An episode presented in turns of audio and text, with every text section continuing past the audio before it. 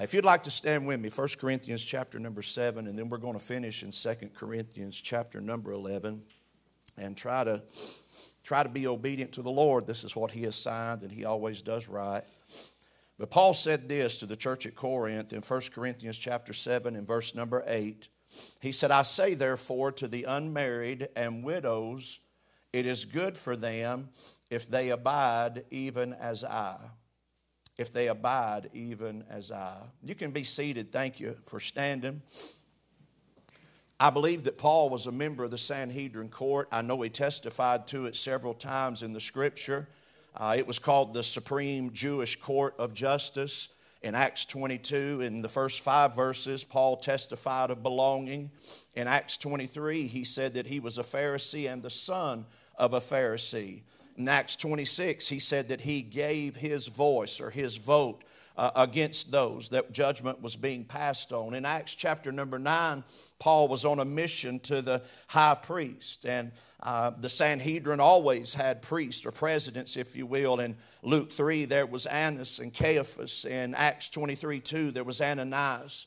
The best I could study, the Sanhedrin was made up of 70 members, and it was thought to be for life. And I really believe that's why Paul was hated so much, is that when he got saved, there was such a drastic change in his life that the Sanhedrin, I really believe that they wanted to put him to death. They labored, the Sanhedrin, they labored extensively to live and to legislate the law. They were the governing power over the Pharisees and the Sadducees. They attended Jesus' trial. They attended Stephen's stoning. They had the highest moral and family values. It was demanded of them. And as I was studying this in 2004 and 5, I came across this statement that Paul made right here. He said in 1 Corinthians 7 and verse number 8, It is good for them if they abide even as I. Down at Faith Baptist Camp years ago, there was a man by the name of Brother Wayne Henderson, and he was a Greek student. I don't know how to even spell a lot of the things, but he put me onto a man by the name of Adam Clarke. And he said, Brother Jimbo, he said, if you don't understand some of those things, he said, Adam Clarke, he, he's good at giving simple definitions that you can understand. And I turned and I found uh, what Adam Clarke said about it. He said the Greek phrase, and I can't say it, hus kago, that Paul himself may have been a widower. And I don't want to get caught up in an introduction and lose you there, but there is a great possibility that the Apostle Paul may have been married. Several of the ancient, writers, they rank Paul above the married prophets. Marriage was a qualification for the Sanhedrin. Nelson's Bible dictionary also suggests that Paul was a member before his conversion. If, let's just say, if Paul was married, according to what he's writing here in 1 Corinthians chapter number 7, what could have happened to her if he was married? Well, in verse number 8, he speaks as a widower there's a possibility that she died. That's what I personally uh, believe. In 1 Corinthians chapter 5, uh, 7, verse 15, he said, But if the unbelieving depart, let him depart. There could be on the other, high, uh, the other side, there could be a possibility that she was never converted. She was not a believer. My personal belief, like I said, is that she passed away. But to balance the text, what if, as Paul said, she was an unbeliever? Well, I thought about what happened to Paul when he got saved there was a tremendous change in Paul's life. He went from the prestigious and the position of the Sanhedrin uh, to, to being one of the most hated men, carrying the message of the gospel uh, to you and I uh, that uh, are, are being the pagans, if you will, the Gentile world. All of that power, all of that prominence is gone now. Possessions and uh, provisions and everything that went along, along with that lifestyle, it would now be gone. See, Paul himself said, Therefore, if any man be in Christ, he is a new creature. Old things are passed away, and behold, all things are become new. There was a tremendous change in Paul's life. I'm glad there's a change when you get saved. I could talk for the rest of the day about the change that God uh, made in my. I don't ever want to get over uh, where He found me. I don't like reminiscing on everything that I was. And you know, when you listen to Paul, he would talk about things that he did, uh, injurious and blamer, uh, you know, uh, bringing about persecution and things like that. But then he would always put that conjunction in, but God. I, am glad he doesn't leave us where he finds us. Uh, there was a tremendous change. Then there were the travel to all the churches. After Paul's conversion, he was chosen by God to the, to the churches in Acts 22 14 and 15. There was a church at Ephesus, Philippi, Thessalonica, Rome, Galatia, Colossae, even the church that was at Philemon's house.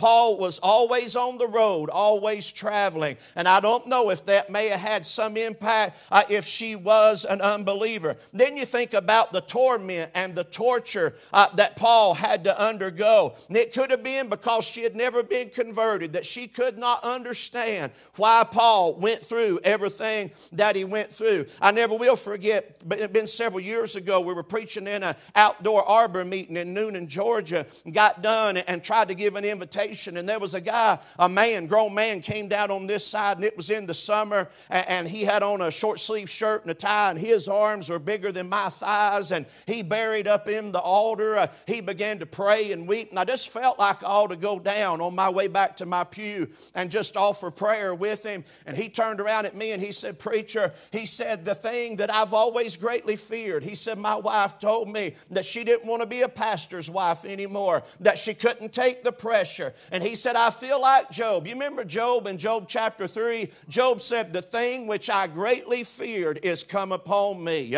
And that, that old boy, he was sitting there weeping and crying. That may have been what happened if she did uh, depart. And, and I really believe if he was married the way that he speaks, I believe that she passed away and Paul remained faithful and he never remarried. Notice in, in 2 Corinthians, that's where we're going to finish in chapter 11. I want to give you several different possibilities out of Paul's life, things that he had to endure. And if he was married, just like every preacher, every pastor, every evangelist, every missionary, God calls the man enables the man, commissions the man, but that wife doesn't have a calling in the ministry. She's got a calling to uh, follow the man that God has given her. And I'm going to tell you, I, have seen it. I've seen it in my mother's life. I've seen it in my sister in law's life. Got to see a little bit of it in our own life. And boy, he had that right years ago when he wrote down a POW. I tell you, somebody that does not get a lot of accolades, and that is the man of God's wife uh, uh, that stands behind. A lot of times stays behind. And I never will forget old brother Sammy. He'd say, when we get to the judgment seat, he said, I'm going to be way back there. He said, Jimmy Lou, she's going to be way out front. Uh, all them prayers and all of the things that, uh, that she endured. Notice in Second Corinthians chapter number 11, and let's just walk through what Paul uh, had to live. And if he was married, uh, uh, this is what his wife would have uh, to endure. There's at least seven causes in this text. Notice in verse 24 of Second Corinthians chapter 11, of the Jews, five times received I 40 stripes, saved one. Uh, uh, talking about the stripes that was laid on her man of God. Uh, now I know there ain't nobody whipping nobody in 2024, but I'm going to tell you a lot of preachers' wives, evangelists' wives, missionaries' wives, uh, they have to endure a lot that, that their man of God has to endure. If I'm reading this right, there's no account of this ever happening in Scripture. I have not, Brother Rudy, I've not found the account where this did happen, uh, but there may have been a reason why Paul never wrote about it uh, because he probably remembered what it did to that other part of him. Uh, it was perpetual. Uh, he said, uh, he said of the Jews, five times received I 40 stripes. One time would be bad, two times would be worse, but five times, 40 lashes saved one. Uh, 195 stripes on her man of God's back. I can see Epaphroditus bringing Paul in. They've about beat him to death. They've lashed his back. I can see Epaphroditus helping him in the door. Uh, I can see him looking at Miss Paul uh, and say they've beat him again. and I can watch that wife. I can watch that, that helpmeet as she's feeling what that man of God is feeling. don't get lost in an introduction. Uh, remember, look at where we're living today. Uh, and a lot of preachers' wives behind the scenes, uh, enduring things. I'm glad there's help for every situation that we'll ever encounter in life.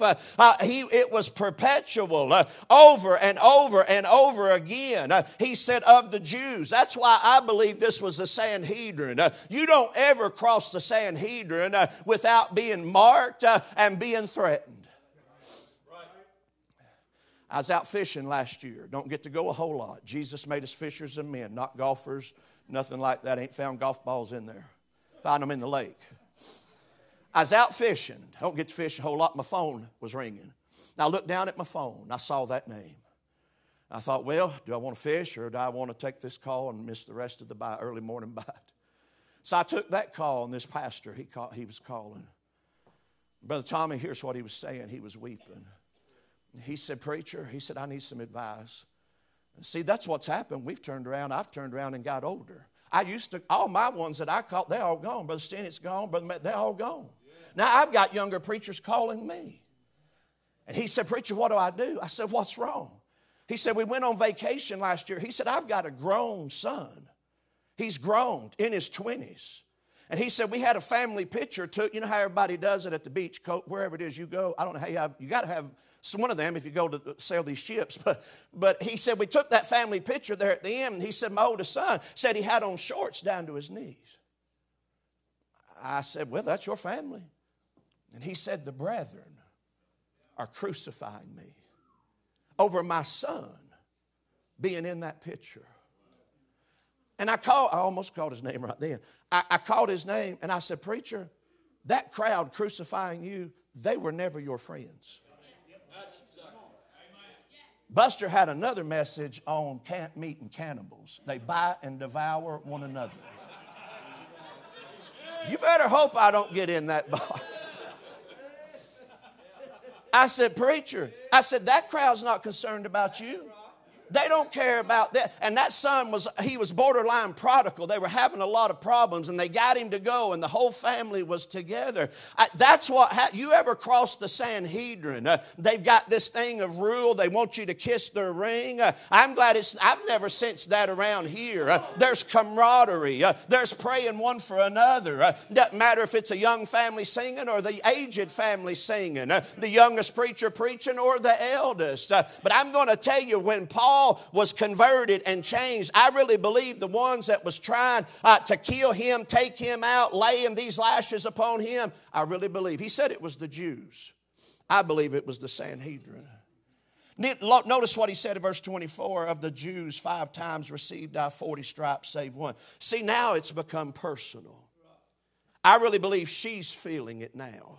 Because about five years later in Ephesians chapter 5, Paul, I really believe, reminiscing on these beatings, he said, For this cause shall a man leave his father and his mother and shall be joined unto his wife, and they two shall be one flesh. I really, she wasn't beating, she wasn't striped, uh, but it was doing things in her mind. I'm getting away from my outline. But when I first started preaching, I'd go into a lot of churches, Brother Youngblood, and the preacher's wife wouldn't be there. And I'd say, well, they backslide, they don't love God, and they ain't. Not. But then after I got a little bit older and I watched the things that they had to go through, uh, and a lot of times they'd come right in at church time uh, and kind of sit down and fill their part, uh, and they'd try to do everything they were supposed to do. They were not out in the limelight out in front. You say, Preacher, what do you think's the cause of that? If you ever put your heart into something uh, and you get your heart broke, uh, it's hard to ever put it right back in. Uh, they're not bionic, they don't have that calling. Uh, they're our wives, they're to follow us. Uh, we better be knowing where we're supposed to go and what we do. Uh, it's become personal now.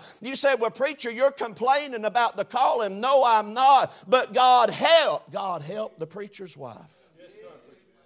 It's affecting her as they're beating him physically, it's affecting her mentally and emotionally and spiritually. The majority of the preachers' wives I know are not out front, they're not that outgoing. And you know, the thing I'm seeing too, I'm 60 years old now, I'm seeing they're trying to make young preachers' wives older preachers' wives. And they're trying to make older preachers' wives younger preachers' wives. I mean, you got this young pastor's wife coming in. She got four kids with her, tried to get them ready. Man of God came on and studied, and he's prayed up and ready. She's drug in bottles and diapers and everything else. Then they wanted to shake everybody's hand, be over every committee. Uh, God help. Uh, we don't want to make older preachers into younger, and we sure don't want to make younger preachers uh, into older. Uh, God help, God help the preacher's wife. Verse 25. Thrice I was beaten with rods. Once was I stoned. Thrice I suffered shipwreck. Well, you know, there in Acts 14, there were certain of the Jews, there were certain, and they came against Paul and they were going to stone the man of God. Always certain. We don't hear their names. That don't ever happen down here in this flatland, does it? Preacher, I just want you to know, certain, they're not really happy. Or what it is, is they, they, they don't tell me, they go tell my wife. And that makes it double worse. I try to be compassionate and kind, but they go tell Miss Amanda, my wife. And you better not ask her anything you don't want an answer to. She grew up in Dr. Allen's home with Sister Jen. You better not ask her something you don't want a straight Bible answer from. But there's, there is, there's that certain, and they come and, and they're stoning Paul, they're beating Paul. What did Paul do that was wrong? Uh, he was awakening the depraved Gentiles, uh, preaching the gospel. He was answering the call that God uh, put on his life. Uh, and here uh, in Acts 14 or Acts 16, he's left alone to die. Have you ever watched a preacher's wife stand beside her man of God when he has to stand alone? When he has to stand alone. See, we got these broad shoulders. I've learned that in the mountain culture since I've lived here. We ain't scared of nothing. We ain't scared of nothing. We're about them poles in half. But our wives know us. And there she is standing when you got to stand alone. Thank God for the preacher's wife. In verse 25, he's shipwrecked in the deep. Sovereign, you all know this sovereign storms, satanic storms, but sinful storms. Acts 27, there was that centurion that stood up against Paul. I hope none of y'all ever have to face where somebody stands up against the man of God. He said, We're not supposed to sell. It's not a good time to sell. Paul told him at the end, He said, I tried to tell you, but you wouldn't listen hurt. I just, I just lump all that together as church problems that the man of God's wife has to hear, let alone his children. Verse 26 has always got my heart in journeyings often. I don't have the answers to all this before I start verse 26. I don't have the answers to all of it. Paul was staying departed, always gone. If he was married and he's at Ephesus, Philippi, Colossae, he was always gone. I watched my daddy preach 25, 30 meetings a, a, a, year and pastor a church. Buster preached 50 there in the limelight, cut wood, and had Christmas two weeks off. You know what I watched? I watched a lot of, a lot of weeks he drove out. I remember there at the end, he come in and Beck come out of the back, back room and he said, Jimbo, he said a woman walked out. He said, I remember going in as a little girl, and, I, and it's not complaining about the calling. God calls men, equips men, but I'm just trying to help us to understand how to undergird the man of God and his home and his family and his ministry, and especially the wife. The wife behind the man of God in journeyings often. I wonder how many families have suffered. It was Paul, I mean, and Brother Barton mentioned it, and the older I get, the more I think about it. It was a security. It, you don't think about that when you're younger. Wanting a house, wanting to have a place to drive a nail in that you own. You know, wanting to have, uh, not retiring from the, but y'all know what I'm talking about. But Paul was a faithful servant. Paul didn't have phones back then, thank God. How many times has your pastor been at a ball game, been at a, a dinner, the phone ring, your wife will look at you like, just a few weeks ago, my oldest son, thank you all so much here at the church for loving on Zeke and Brinkley and Briar. Thank you all so much. Brother Rudy, I hated to have to leave last night, but Briar called and said, Pappy, I want you home. I said, I'm gone. I made it back to Burnsville in almost 50 minutes. Where there's no law, there's no transgression. Just a few, just a few weeks ago, Zeke called and he said, Let's go fishing. He said, Dad, he said, Let's hook up the boat, let's go fish. I said, I, I'm going out to preach revival tonight. All he texted back was, Never mind. I, can't, I told you I couldn't answer that when I started all that. I've watched them leave. I've watched my daddy leave. My daddy saw me play two times. I had a scholarship to play for Tennessee Temple when they had a baseball team back in 112 years ago, and my daddy saw me play two times.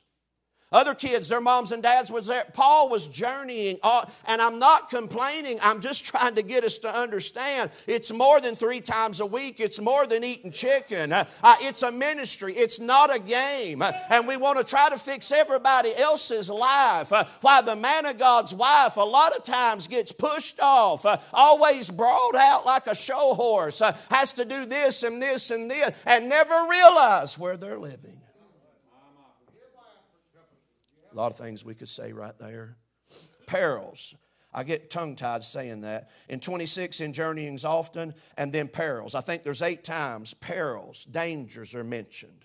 They're all plural, they're all continual. Seemingly everywhere Paul turned, perils of waters, that's sudden calamity, perils of robbers, that, that's those that stowed. Uh, his own countrymen, there again, I believe that's the Sanhedrin, the heathen, that's sinners without Christ. Uh, perils of the city, perils of the wilderness, perils of the sea, there it is. And perils among false brethren, those that, those that you took sweet counsel with and your families grew up together with, and, and their wives kind of entrusted in one another, and then they turn, they turn.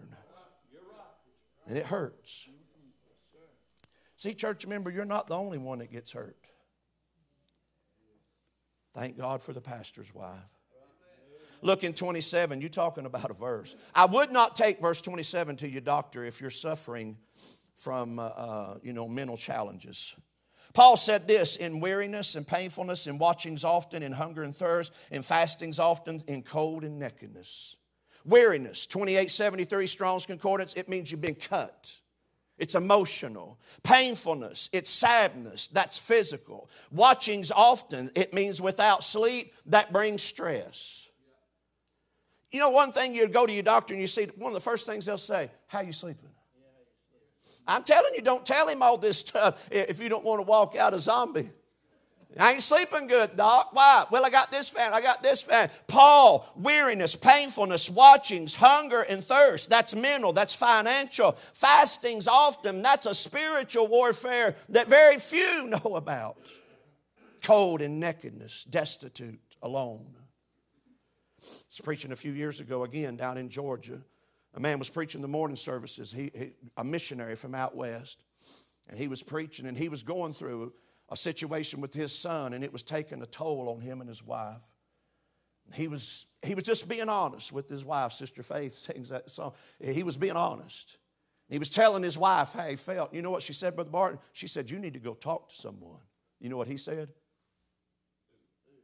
Who can you go talk to? You've been the burden bearer. He said, Who can I go talk to?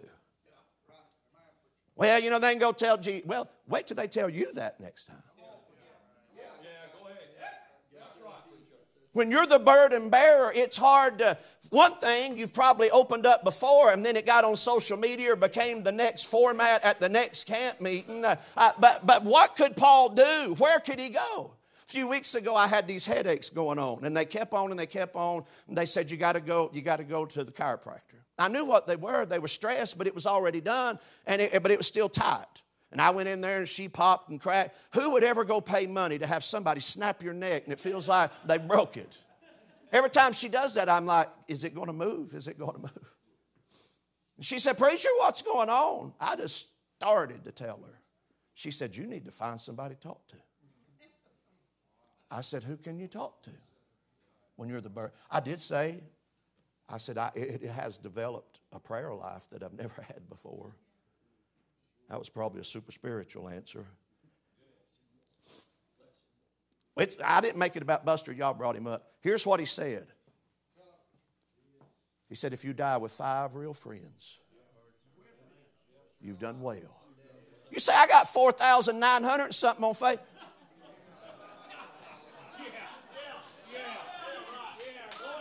Call them and say, hey, the world's falling apart. My son, my daughter, the ministry, cancer, diseases. Five real friends. See, the, a friend is someone that knows all about you, and they still love you.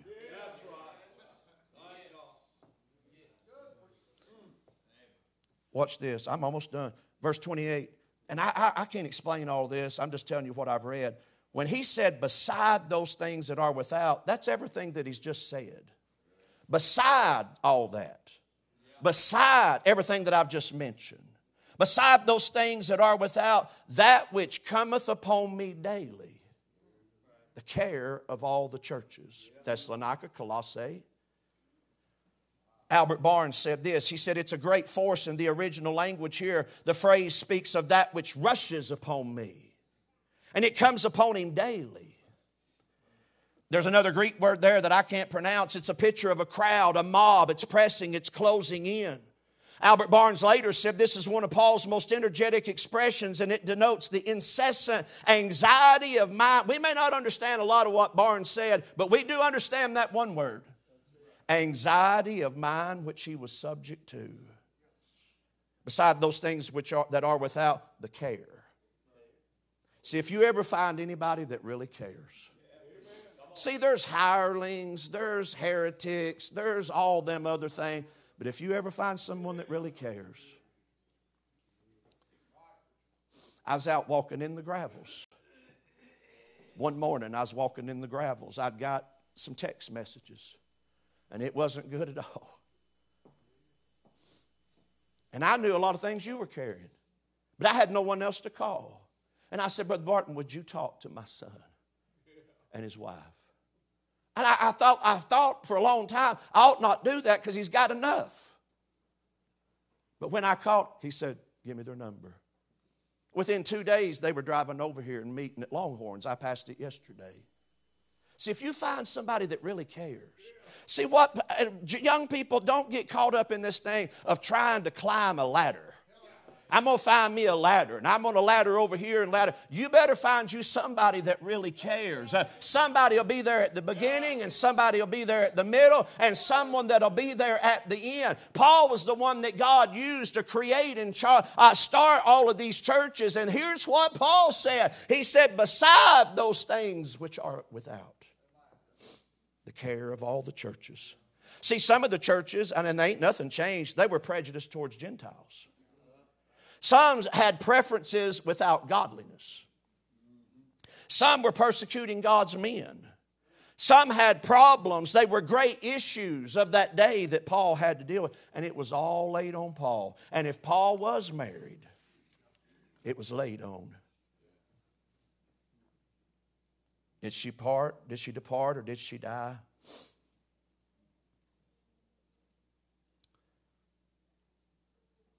You think about you think about the man of God's house and the scrutiny that the man of God's house has to live under. It's amazing it only applies to the man of God, Brother Elledge. I remember my daughter Esther. Esther's gone. Not she's dead, but she's gone. She married, she's in Georgia. She goes to a liberal church down there. I wish you'd pray for her. Pastor is Brother Randy Sutherland. And if she can ever get those things straight, but, she'll, but she, she's gone. I just had her for a, 18 years, she's gone. And she, she was struggling about how to dress. I, I, could, I laid down the law when she was little. She didn't have a choice. But she started getting older. And I said, Lord, you're going to have to do it. I can make her. I said, Lord, you're going to have to do it. Oh, Brother Todd McKeon, he was preaching. And it's just how the Lord does it. I don't even know what he was preaching, but God set in in that service, and she said, Daddy, I see it. She said, I know how I'm supposed to dress. She was in public middle school at that time. She went in. Here's what they said, Brother Youngblood. They said, The preacher's daughter is finally dressing like a preacher's daughter. And she's strong like her mama. She's Bulldog, Georgia but she'll never forget. You think about the scrutiny, the microscope, loading the ministry with a lot of stipulations that are extra biblical.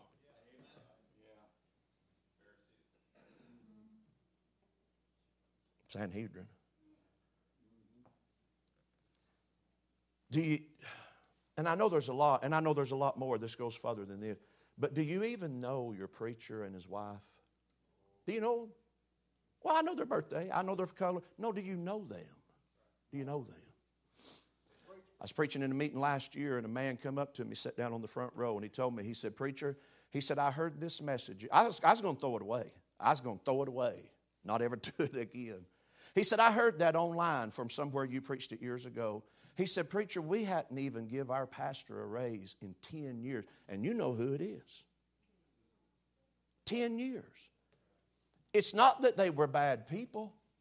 They just didn't think. Everybody's got their own lives. He was li- living in the church parsonage. His children, two of his preachers out of his church, had their own church and had their own homes. He's living in the parsonage. Thank God for, for the provision of a parsonage. But that, that deacon come up and he said, you know, when deacons come up, you don't know if it's going to be good or if it's going to be bad. But he said, I heard that on, he said, we hadn't done nothing for our preacher. Long story short, they sold the parsonage, was going to build him a house, and gave him the money from the parsonage to pay for the house. And, and you know what? I guess it's just luck. God is blessing that church now.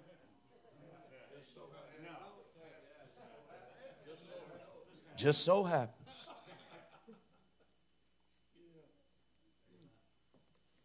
Do you know him? My daddy, he died 76. Church ran 250, 300. Daddy had $6,000 in a suit coat pocket. He had no retirement, had no allowances. And they loved my daddy. When my daddy died, Brother Rudy, there was men went up there at Highland Memorial Cemetery and they sat there and wept. Gene Burnett, David Burnett. I mean, old sinners got, and they wept, uh, they wept. But nobody ever, t- good people. I've been around Baptists all my life. 99% of them are good people. But they've just never been told. Paul's wife. If you got a pastor and his wife that really care, that really appreciate, you can hold them up. I thank God for the preacher's wife.